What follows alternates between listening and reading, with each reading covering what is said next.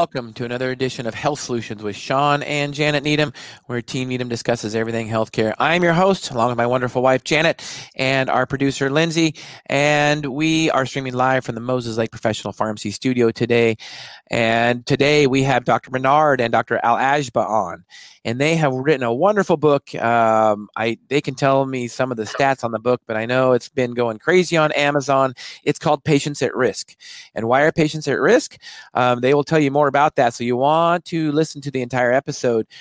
But really, what the gist of it is is when you uh, a patient walks into the doctor's office, do you know that that person is a doctor? And if they are a doctor, are they a doctor of nursing or are they a medical doctor, MDDO? They are going to clear those things up because I think a lot of times as patients, we don't necessarily know. Um, so it's important you know who your healthcare provider is and if they are properly trained. We're going to get into the meat and potatoes of that. And these two are experts in it and they're going to um, introduce themselves and tell us all about their book. Dr. Bernard and Dr. Al-Agba, welcome to our show. Thank you so much for having us. We're excited to be here. Thank you. So, you're, you're I'll let you start. and thank yeah. you guys for being on. We we know you guys are busy doctors as as well as authors. So um, you know we want to uh, really uh, give you appreciation and, and, we're grateful for you guys being on. So Dr. Bernard, go ahead and tell us about your book. Yeah, well, you know, first I want to say thank you for acknowledging that we are practicing physicians because some of the feedback that we've gotten recently on our book is maybe these two should spend a little more time on patient care instead of complaining about other people. And what I think a lot of people don't realize is that Niran and I are both practicing physicians. We're both primary care physicians, and we just coincidentally happen to have, have the exact same number of years of experience. We went to medical school at the same time, across the country from each other. So we are practicing primary care physicians. And the reason we wrote this book is because we've actually seen firsthand the problems that are occurring across the country. And we've become really deeply concerned about it. And we thought it was something that, first of all, not all physicians know about. And so most patients don't know about it. And we realized we really needed to uh, bring this up to the public. And and the part that Rebekah also didn't didn't mention about our, our private practices, we're both full. I mean, um, I, my practice has been open for 50 years. My father started it in 1971. So um, I've already seen three third generation patients. So that That's means so my cool. dad. That's so cool. it is cool. And that means my dad took care of the grandparents as children. And then he and I cared for the parents as children. And now I'm taking care of those children. So I want to be really clear when when some of the feedback from the AANP and other um, large organizations are saying we directly profit from hurting the NP profession. I really want it clear that we don't profit from hurting anyone. We wouldn't want to profit from hurting anyone, and that's really why we're talking about this subject. I think for both of us, we're on the front lines. We're seeing things happening that normally maybe didn't happen even 20 years ago. And so we've watched this change in the non physicians uh, sort of flooding the medical system.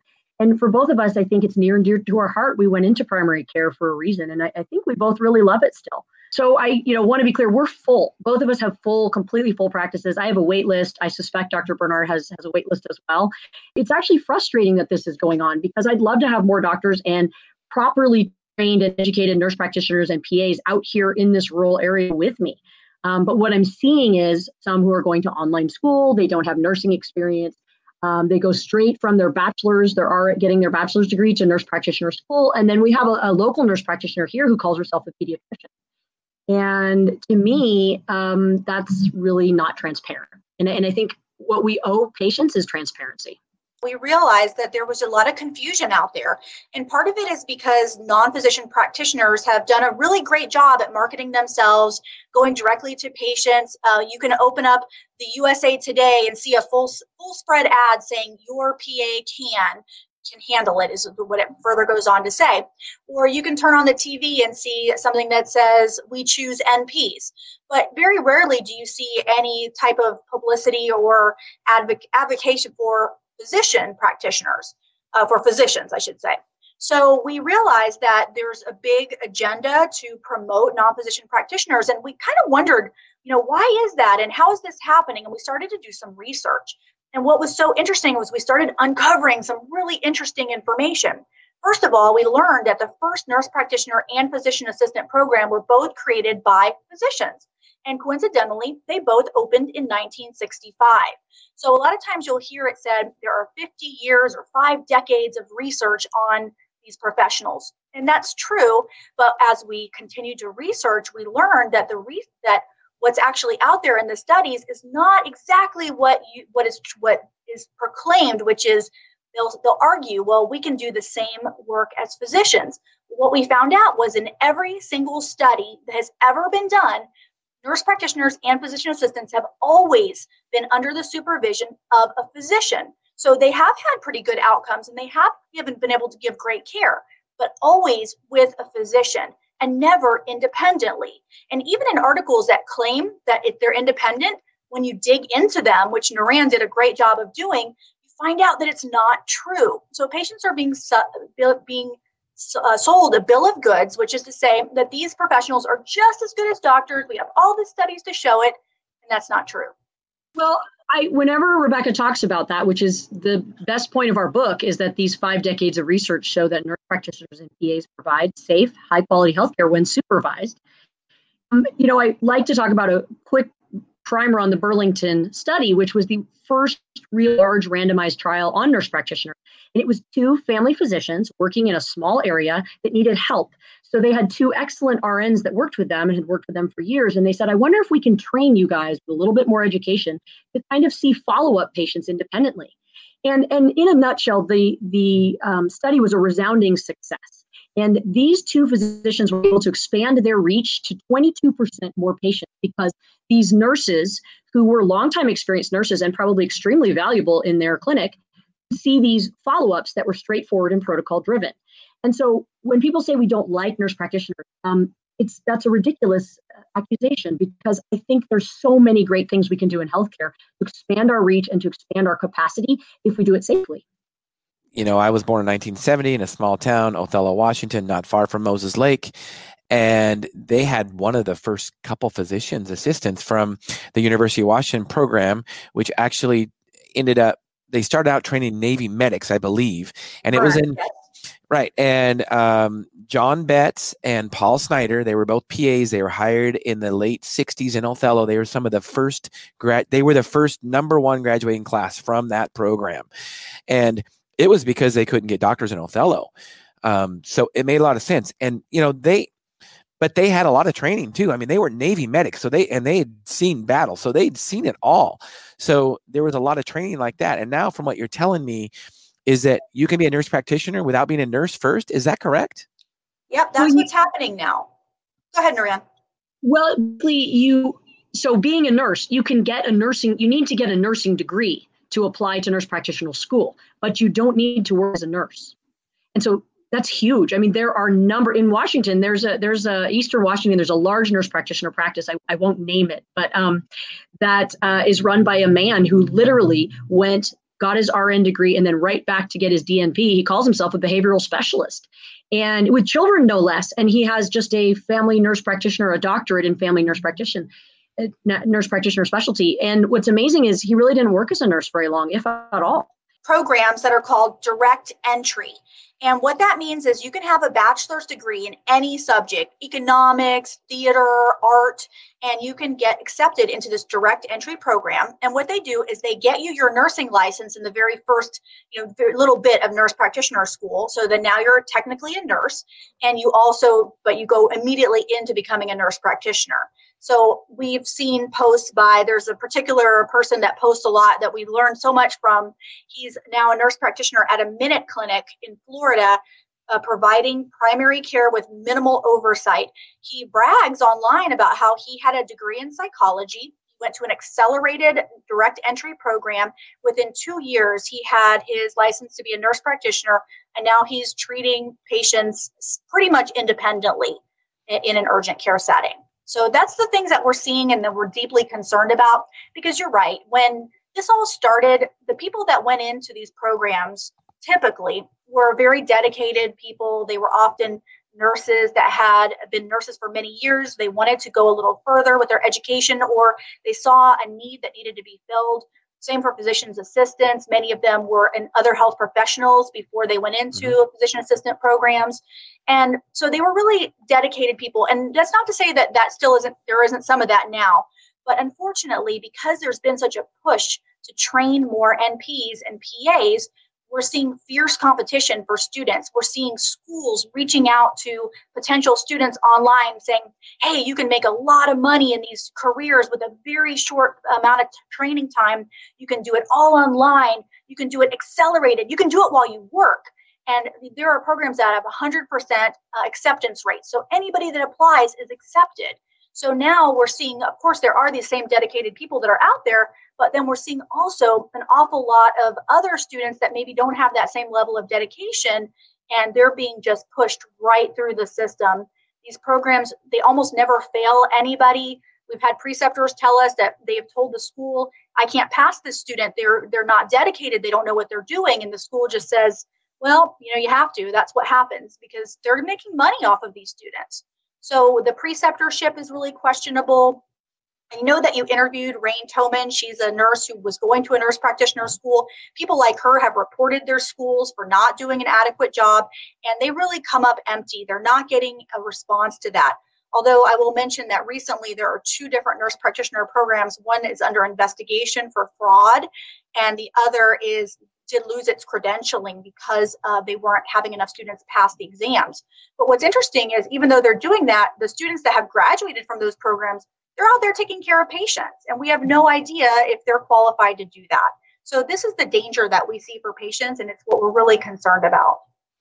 Well, and, and one of the things that really concerns me uh, is, you know, there are a lot of qualified physician's assistants and nurse practitioners, and a lot of them you know they were nurses bef- for 20 years before they were nurse practitioners and they they are very qualified and it just really decreases the integrity of their entire profession um, what these you know i think i've heard the term diploma mills are doing because it really it really just yeah it really just um, makes people wonder about all nurse practitioners when that's not true because there's a lot of qualified nurse practitioners. We work with a lot of them in our pharmacy.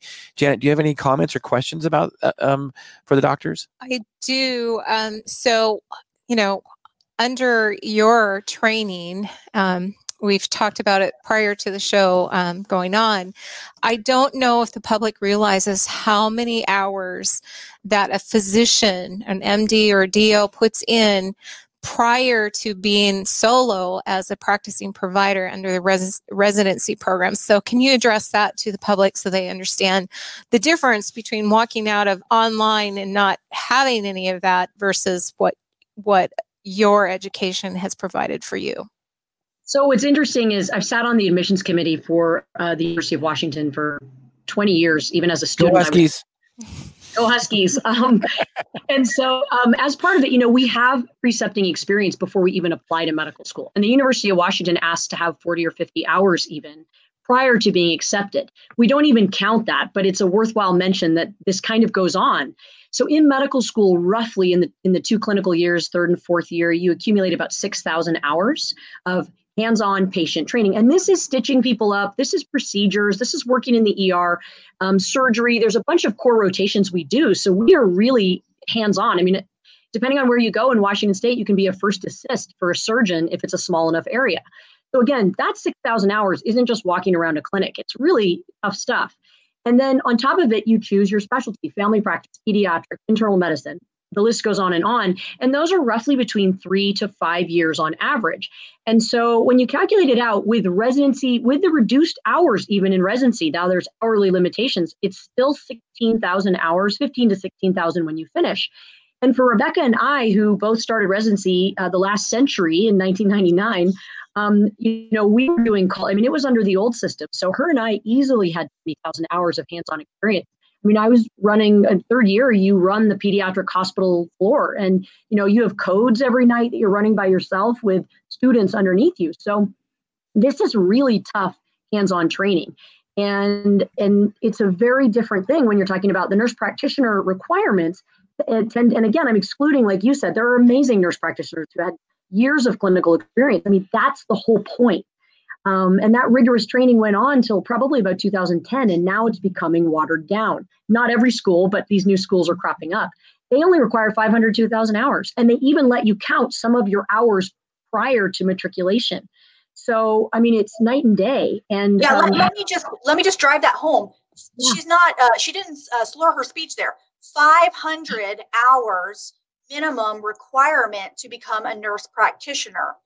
Physicians, 15,000 hours minimum and yet you may have a state like California that says that you can't practice medicine as a physician until you've completed your entire three year residency minimum. That's 15,000 hours. But you can come out as a nurse practitioner with 500 minimum hours and start working towards independent practice.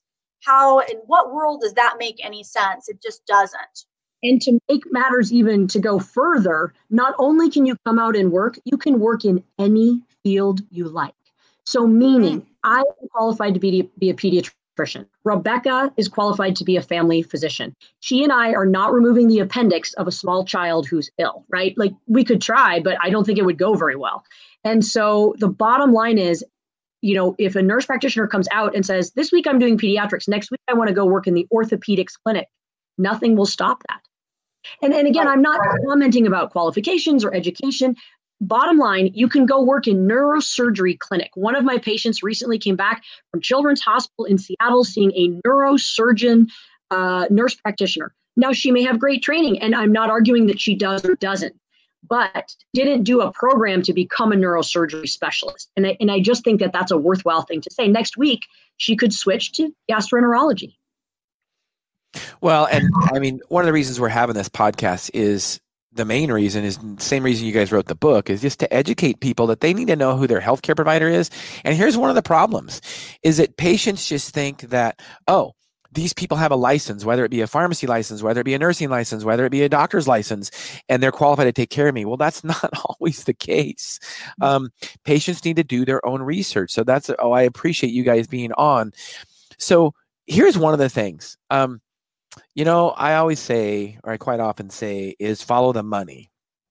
So, how much of this is being driven by large institutions to hire nurse practitioners instead of physicians? A great deal of it is being driven by the corporations. So, what corporations they get actually they get to double dip, which is really kind of the, the interesting part of this. If you're working in a hospital system and you're in an emergency room or even an outpatient clinic, it's definitely been shown through multiple studies that costs associated for the healthcare that a nurse practitioner provides are way higher. They do more tests, they do more imaging, they do more follow-up, etc. And and as far as the reasons, we don't know, but that's what the data shows. So now a hospital system trying to make money. So when the hospitals bought up all the primary care clinics, we're kind of poor doctors. I, you know, to to Rebekah and I are not rich by any means. We don't need to be rich. We love what we do, but it's not a high money specialty. So what the hospitals are looking at is, wow, we're losing money just seeing patients. We need CTs, we need MRIs, we need labs done, we need more things ordered. They actually have started tracking that. And so what's interesting is, do you want to pay somebody, let's say 75% of what you'd pay a physician? If that person who you're paying 75% of a physician's salary is generating two times the revenue in expenses, it's a no brainer the hospital looks at that and says, well, they're making up cost and I'm paying them less. And if people get extra studies, well, what's the harm? And and that's what we're finding is it's driving up cost.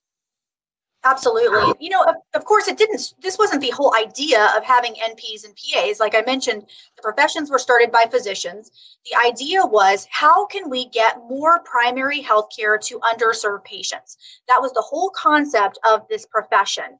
Let's train them, let's give them a little extra training, and let's send them out to these areas that really need care, and let's have them do the things that are within their scope for example, the first nurse practitioner program was for pediatrics, and it was to do well child visits, to go out in the community, check children, get them their vaccines, do education, really, really important stuff. And the same actually for physician assistants. The idea, again, was to do primary care in underserved areas. That's how it all began. But then we start to see some dollar signs. And I think, you know, first of all, the government invested very heavily in these specialties. Uh, the US government gave $100 million to train nurse practitioners by the year 1981. In 1977, they passed the Rural Health Care Clinic Act that mandated that all rural clinics that receive federal funding had to staff with at least 50% nurse practitioners and physician assistants. And I think part of this was this idea that that would generate more, that would bring more people to the area. But actually, what it's done is it's limited physicians being able to work in these types of environments. And then, of course, we also had some private companies that have had a very uh, strong interest in nurse practitioners. In our research, we discovered that the Robert Wood Johnson Foundation which is the uh, charitable foundation of Johnson and Johnson, one of the largest manufacturers of healthcare products and pharmaceuticals in the world, has invested millions and millions and millions of dollars into training nurse practitioners and in increasing their scope. They gave money to create this report called the Future of Nursing Report, which specifically called for nurse practitioners to become, quote, full partners with physicians.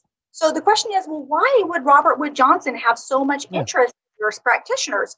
Well, I don't know. I mean, it's possible that it's because they sell a lot of pharmaceuticals, and we know that nurse practitioners and PAs prescribe a lot more pharmaceuticals, including, unfortunately, opioid medications. Janssen, which is a subsidiary of Johnson and Johnson, uh, is a is a manufacturer of opioid medications.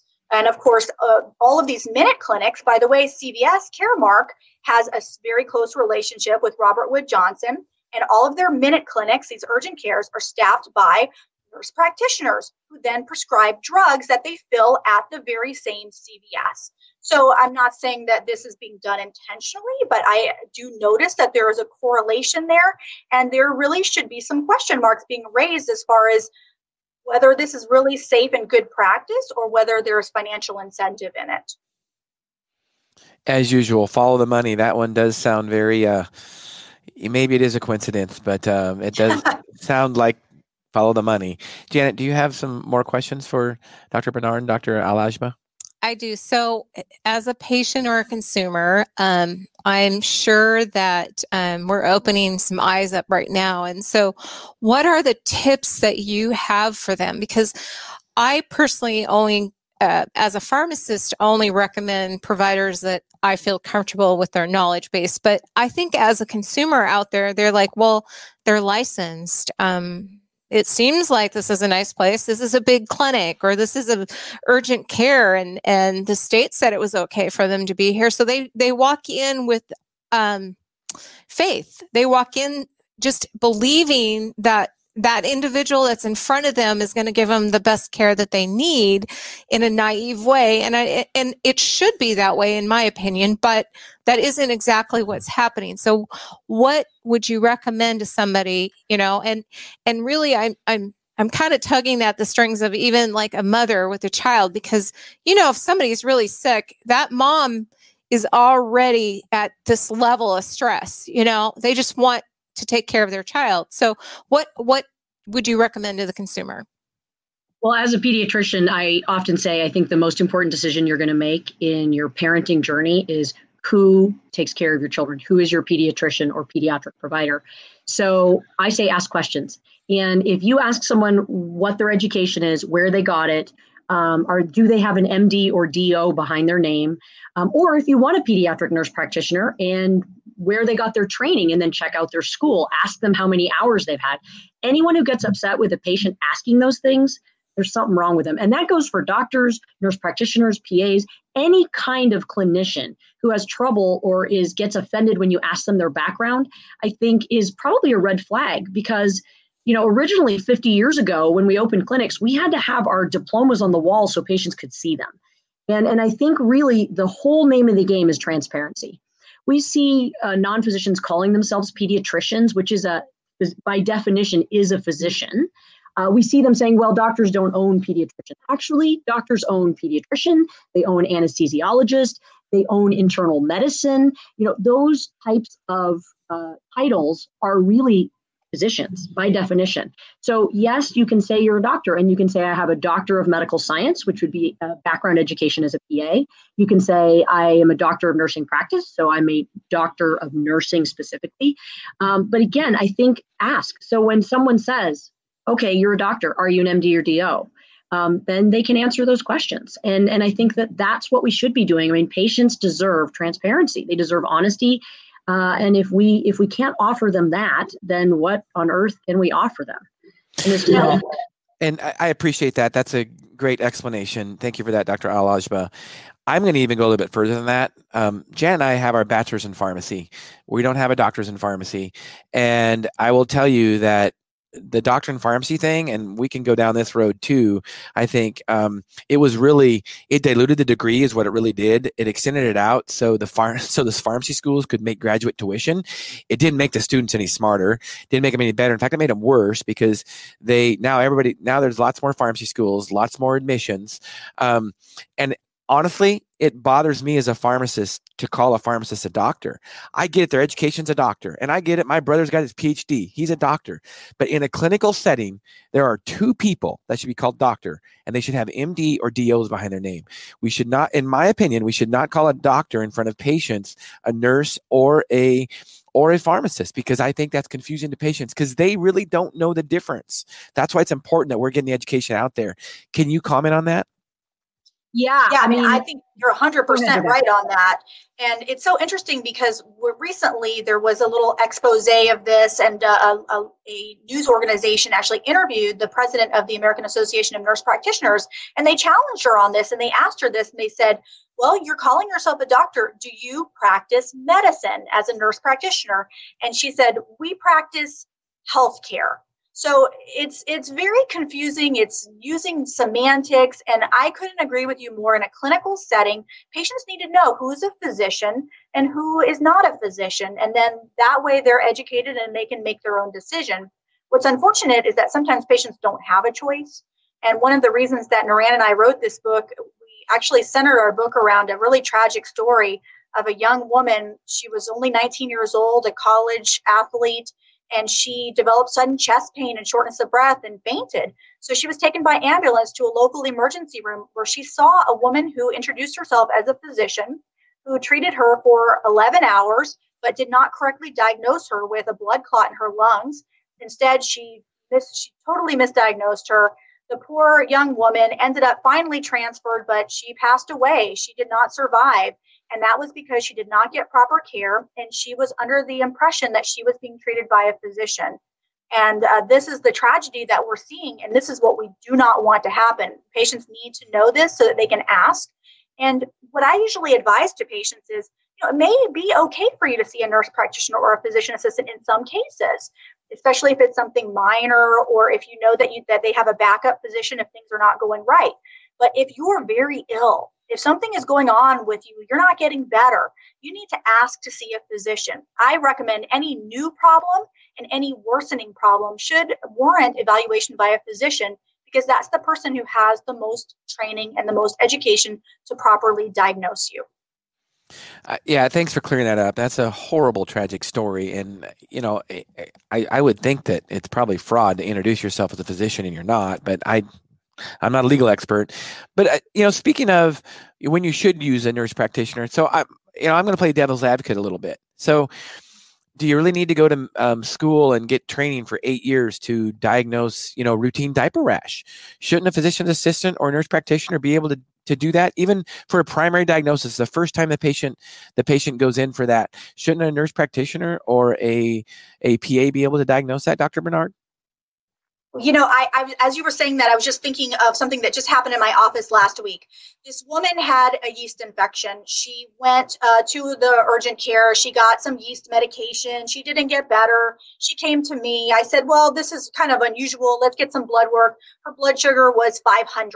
So she mm. had a yeast infection that wouldn't get better. Now, granted, I mean, maybe what she, what the nurse, what the urgent care did was not necessarily wrong the first time you would try this. But the problem is that sometimes things that are routine are not routine. They turn right. out to be potentially life threatening. So that's where having that level of expertise and that question to go a little further, something isn't always exactly as it may appear. And yeah, I was, sure. I was going to say the same thing. I mean, I've seen a diaper rash present as the initial presentation in DKA, which is type 1 diabetes in children, and it's a medical emergency. So I've seen non physician practitioners send a child in DKA home uh, to follow up with endocrine clinic. They don't. So so some of them in small communities don't realize it's a medical emergency and they've got to go immediately to the emergency room. Their pH gets out of balance and they have all sorts of complications. And the thing is, we go to school for all that time. And to be honest, I think physicians still would say, looking back on their careers, we've missed cases, made mistakes. Because to be honest with you, maybe we should be trained for 50,000 hours. Um, I worked with my dad for 16 years. And I remember when he first died, it was kind of sudden. And a patient looked at me when I didn't know what to do about something and said, hard to do this without parental supervision, right? And I said, you know, it is. I've been doing this now 11 years of school, 16 years of practice, 27 years of hands on experience. And I still don't know what to do sometimes. Me too. So, I look things up every single day yeah. on up to date to double check myself. I send people to specialists because sometimes I don't know. And I have the same number of years. And it's that humility that makes us realize we don't know everything. But what we do know is one thing that's very important we know what we don't know that's the problem. It's kind of this weird thing of not knowing what you don't know. If you haven't seen enough cases of something, you don't know what can go wrong. I think at least we may not know everything, but we know when something isn't right and we know that we need to get further evaluation or take it to another level. And that's the challenge with people that don't have a lot of experience or training is that they're really limited on what they can even think could be a possibility. And you know, we talk in our book about something called Dunning-Kruger effect, which is this idea that's very been very well developed in psychology, which is that many people have a false and elevated belief in themselves, in their level of understanding of a subject, especially when they're a complete novice. Usually have the highest belief in yourself before you know anything. And then as you begin to learn about a subject, your self confidence begins to dip and it drops down to like a very low point. Usually doctors get that in about like medical school third fourth year maybe their intern year they they just feel like i don't know anything because they realize how much more there is. And then with the time and experience your self-confidence slowly begins to come mm-hmm. back up although it never gets to that same degree as someone that has no idea and they think they know it all. But that's really dangerous. You know in our book we give an example of a nurse practitioner who treated a 10 year old girl who had abdominal pain. She could barely walk down the hall she was in so much pain. But the nurse practitioner checked her urine and saw an abnormality and said, okay, she has a urine infection and discharged her home. Unfortunately, the child had appendicitis, which and her appendix ruptured and she died. And the nurse practitioner, even in retrospect, said, I had complete confidence in my diagnosis. I was convinced that it was this. And it was because maybe she had never seen a case of appendicitis or she didn't know enough to realize that a child that just has a simple UTI shouldn't have trouble walking down the hall. So that's it's not that you can know everything, but you have to kind of know where you have gaps in your knowledge. You have to have that index of suspicion for things that can go very wrong very quickly. So it sounds like that, you know, hands-on practice is what's the most one of the most important things. Is that correct? Yes.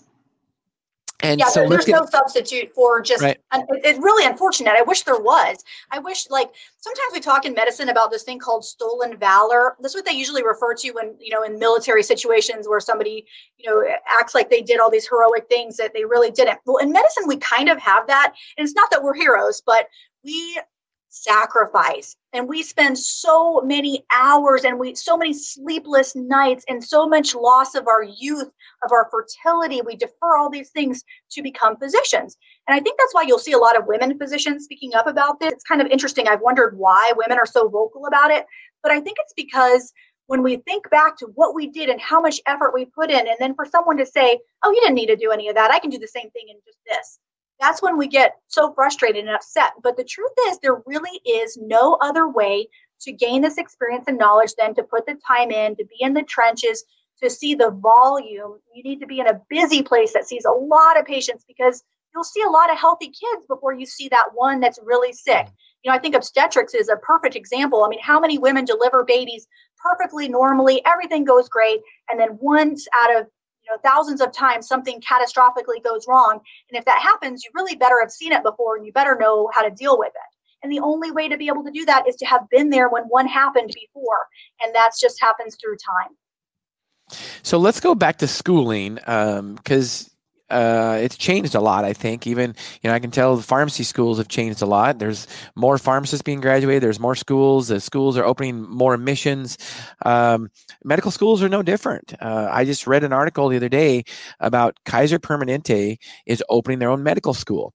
I think it's in 2020 they were doing that. I don't know when their grad- first graduating class will be, if it's 24 or not. But um, so, can you speak on? You know, I know there's three. There used to be only one medical school in in in Washington, and maybe Dr. Um, Al-Agba can help me with this, but I believe there's three now because WSU has their medical school, and actually there's four because there's a DO school in Yakima, and then Gonzaga opened up one, but I think Gonzaga might be a branch of UW. So clear me up on that, Dr. Al-Agba, if I'm wrong.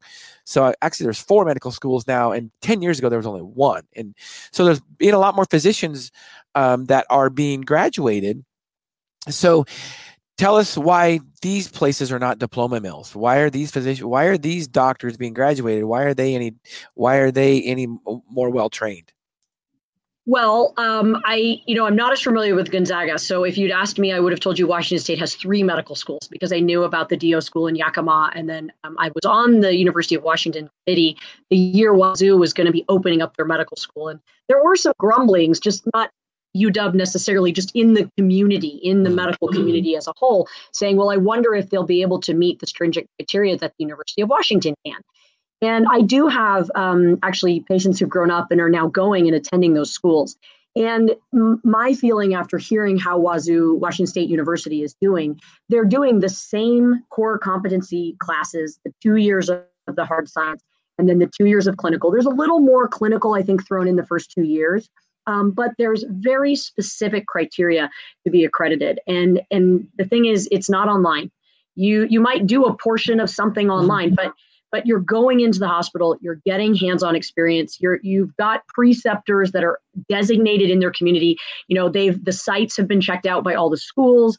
It's a much more stringent um, regulated thing. And of course that goes back to the flexner report which we covered in our book uh, which was someone who went around the country and made sure these specific recommendations uh, could be met. So again, the, standardized testing, and then to even go further, there's three steps of the U.S. medical licensing exam. Step one is, and at least it used to be 16 hours, eight hours over two days. Uh, it's basic sciences, the core piece of that. You have to pass that to go on to do your third and fourth year, and there are people who don't. You get two chances and you're out. Um, same thing with step two. Step three is taken uh, during or after your intern year. Uh, that would be step three. And um, I know a physician or two in this my community actually who couldn't pass step three on their second go, and they basically have medical school debt they can't practice. And so, you know, we have really stringent hoops to to go through. Again, we're taking care of patients. We're we're we're, we're really in a situation where the more experience, the better. I mean, it's serious what we do, especially being in a small community. I mean, you see stuff every day, and uh, it's it's not just coughs and colds. And, and you've got to know when pneumonia is hiding in the middle of the flu season. You've got to know when the kid is septic. You've got to know when they have diabetes instead of a rash. And these things take years to learn. And that's the piece that I think people are missing. Right. And so, like you mentioned, uh, one of the limiting factors is residency training. And um, if you don't have good grades, if you don't have the right temperament, if you don't, if you didn't pass your exams, you're not going to get a residency slot. You know, sometimes you'll hear, well, you know, there are all these doctors that are going to schools outside of the United States, and what about them? Well, the fact of the matter is, most of those medical student graduates don't get a residency slot. They're almost always taken up 100% by United States trained physicians that have passed all the exams and meet the criteria and only the creme de la creme of those outside of the United States might get lucky enough to get a residency slot. And if you don't get at least one year of residency, and in many states it's three years, you cannot be licensed to practice medicine. So you must complete not only medical school and pass all those standardized examinations, but you have to complete your residency training as well. And so those are all the different stopgaps and measures where a bad, potentially bad doctor can be washed out and not make it into circulation. You don't see those same sorts of criteria in non physician practitioner training. They usually have one exam that they take. Nurse practitioners take one, they call it a board exam. It's uh, 300 questions in three to four hours. I think it's actually 200 questions over three hours. And once they take their one board exam, they never have to take another exam. All they have to do is certify that they've completed a certain number of hours of work, which can be volunteer work as well, to maintain their board certification. And that's not the same for physicians. So there's a lot of different areas that patients are being protected from doctors and making sure that they are competent to practice. Is there any concern with these uh, a big a big company, uh, corporate healthcare like Kaiser Permanente starting their own medical school and they could actually have their own residency. So can you comment on that?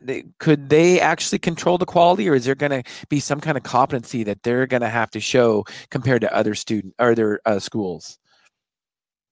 You know i would say that there's just there's standardization across all medical schools and all residencies. They're all under an umbrella of a certifying organization for residencies. It's the uh, acgme it's called graduate medical education accreditation. So although some of these organizations may be able to perhaps have a little bit of influence on those factors, there is always the same training that must be completed and competencies that must be gained for physicians.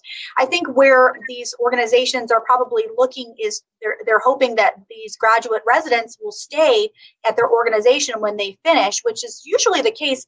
Most physicians, uh, they work about within 100 miles of where they completed their residency. So this is probably a strategy on the part of the organization to, to recruit and retain physicians to work for their organization. I will say, if you're going to charge no tuition, the, the, good news about that is that they will be flooded with applications. And so I do think what's interesting is they will probably get the top um, people in the country from whatever state, from wherever they are. Uh, they're not limited to the state residency requirement. Really, when I applied, I could go to one school. It's the only school I lived, you know, I, that was available in the state I lived in. So it, it does open up the options. And I think they will be flooded with top students and top you know applicants that have a lot of experience. And again um, it, will be interesting to see how it plays out but I, I, think offering the free tuition is an interesting twist because uh, i think they'll get quality applicants. And with quality applicants they'll be able to do you know following these standardization. I think uh, with the step one step two step three testing you know it will still be regimented um, it, it might be a conflict of interest to come out and be automatically employed by Kaiser, but I'm I don't want to speak ill of anything that I that's new right. to me. So so I don't know. We'll have to wait and see what happens. Yeah, I'm pretty much in support of most strategies that are out there that are going to increase the number of physicians. The United States ranks 24th out of 28 similar nations when it comes to the number of physicians per capita. So we have one of the lowest. And you know, you may ask, well, maybe that has something to do with why our health outcome rates are not as good as many uh, similar nations that are similar to us in wealth. What I think is interesting is that the United States has the highest number of non physician practitioners in the whole world. We started those professions here in the United States. A few other countries have embraced it a little bit, like the Netherlands and maybe the United Kingdom, but not to the same extent as we have in the United States. And the same thing is for physician training. Even though we've increased medical school slots by about 30% in the last 20 years, there's been a, a cap on residency spending. So there really hasn't been any increase in residency slots. So as I mentioned, you can graduate a million medical students. If you don't have a place for them to do residency, that's it. They can never practice medicine. So this is a problem that we have in our country. And pretty much any way that can continue to produce qualified physicians whatever it's going to take, I'm going to be advocating for that rather than simply replacing physicians with someone that received 500 hours of training. So, Agreed. Dr. Bernard, um, prior to the show, we were discussing that you are involved in some education and and um, you discussed a podcast. Can you tell us about the podcast that you folks are putting out there for our consumers and patients so they can be um, informed? Yeah, I'd love to. You know, Niran and I spent about three years writing this book. And so we have all these, you know, uh, unbelievable cases and sad situations. And once we publish the book, we, it doesn't mean that these cases don't stop happening. And mm-hmm. we hear about them. And Niran and I said to ourselves, wow, it's, uh, it's, I mean, this book could have gone on forever if we just kept adding more information. But obviously, at some point, we had to get it out there. And so, in the meantime, until we come up with a second edition down the road, we felt that we had to get these stories out. So, what we decided to do was to create a podcast and a YouTube channel. And it's called Patients at Risk, just like the name title of our book.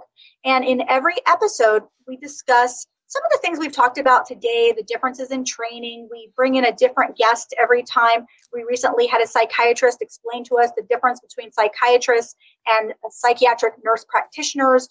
We discuss cases in which patients were harmed because of being cared for by a non-physician and we we in fact interview patients that have been harmed so the uh, podcast is called patients at risk and you can get that anywhere you download podcasts, and our YouTube channel is also Patients at Risk. We'll try to stream that. We're streaming your book right now. We'll try to stream that uh, YouTube channel too. That that's great. You know, it's an interesting story, and it's very common to my story and I, I feel your pain. You know, you write a book and you think that, okay, now that you've written a book, you're done, right? but you're not done. It's never done. Because then you think of other stories and you think of another book, or you have a podcast to to help keep educating um, to help keep educating consumers about your book. So I appreciate the work that you guys are doing. You guys are doing a wonderful job, and I appreciate you guys taking the time to be on today.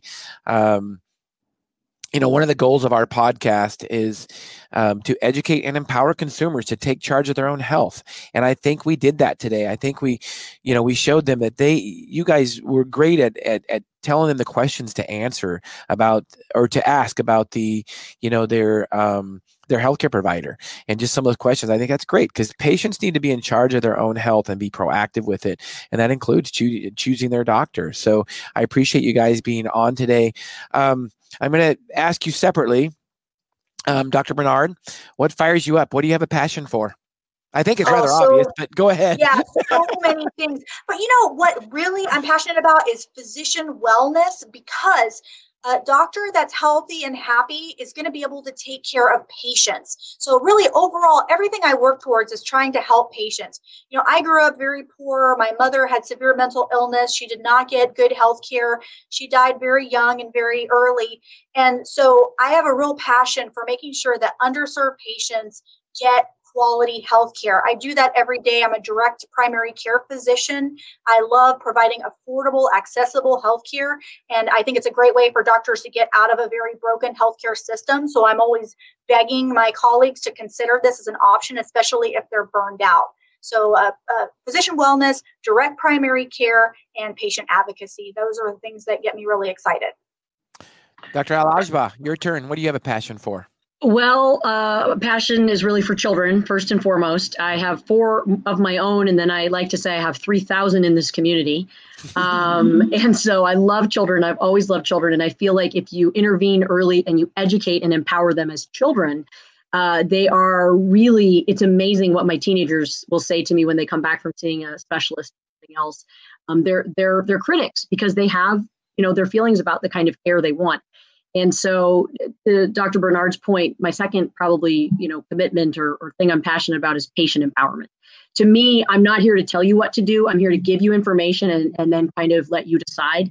Obviously, if it's an emergency, that's a little bit of a different situation. But a lot of what we do is just education, education, education, and then let patients make their decision. And so that those are my big two. And again, I, I even have a fourth generation patient now.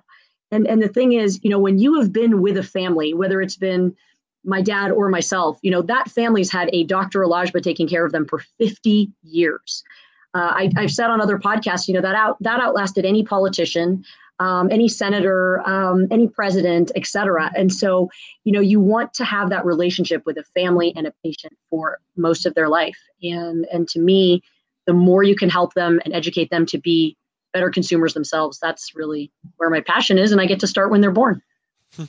I love it. Well, that actually um, brings me a good time to talk about my book. And speaking of politicians and healthcare and direct primary care, um, my book is called Sickened How the Government Ruined Healthcare and How to Fix It. And one of the fixes is just exactly what you guys are talking about educating and empowering patients to, be proactive in their own health and doctors also it's time doctors take charge of healthcare, the healthcare system again. You know, even not so long ago, when I graduated from pharmacy school in 1994, you know, doctors were still mostly in charge then but you know now it's administration. I mean administrators you know people with you know bats or mbas are telling doctors what to do. And to me are what to do in healthcare with their patients and how many to see and all that. You guys know that. Part of the fix is doctors need to take control of their practice. And direct primary care is one of the fixes. In chapter six in my book, I have a six step solution of how to fix it. Because one of the things is we're not just about problems here and talking about problems at Health Solutions. We have solutions. So um, download my book on Amazon. It's available in paperback and Kindle form. Sickened How the Government Ruined Healthcare and How to Fix It. What are you guys' parting words today? Well, we of course would love for you to get our book, Patients at Risk The Rise of the Nurse Practitioner and Physician Assisted Healthcare. And we also would ask physicians if you're listening and this is something that you're interested in getting more involved in, we urge you to join our group, Physicians for Patient Protection. And you can find us on the web, physiciansforpatientprotection.org. And what you said, Shawn, is so true. Physicians need to wake up. Physicians need to get empowered because really uh, we can if we speak together with one voice we can really make a difference and patients are counting on us and we really medicine is more than just a job it is a calling and we need to answer that call for our patients Dr. I would, I would, I would agree. I mean, I'd love for people to read our book, um, really understand where we're coming from. This is about health equity. It is about health quality. It is about health efficiency and um, empowering patients to have safer care. So those are the big pieces of this. And and the second piece is both Rebekah and I are independent physicians, and uh, she runs a DPC practice. I still run a traditional insurance based practice. I mean, I, I do see people uh, that don't have insurance for that, obviously, uh, because I don't think I should really turn anyone away.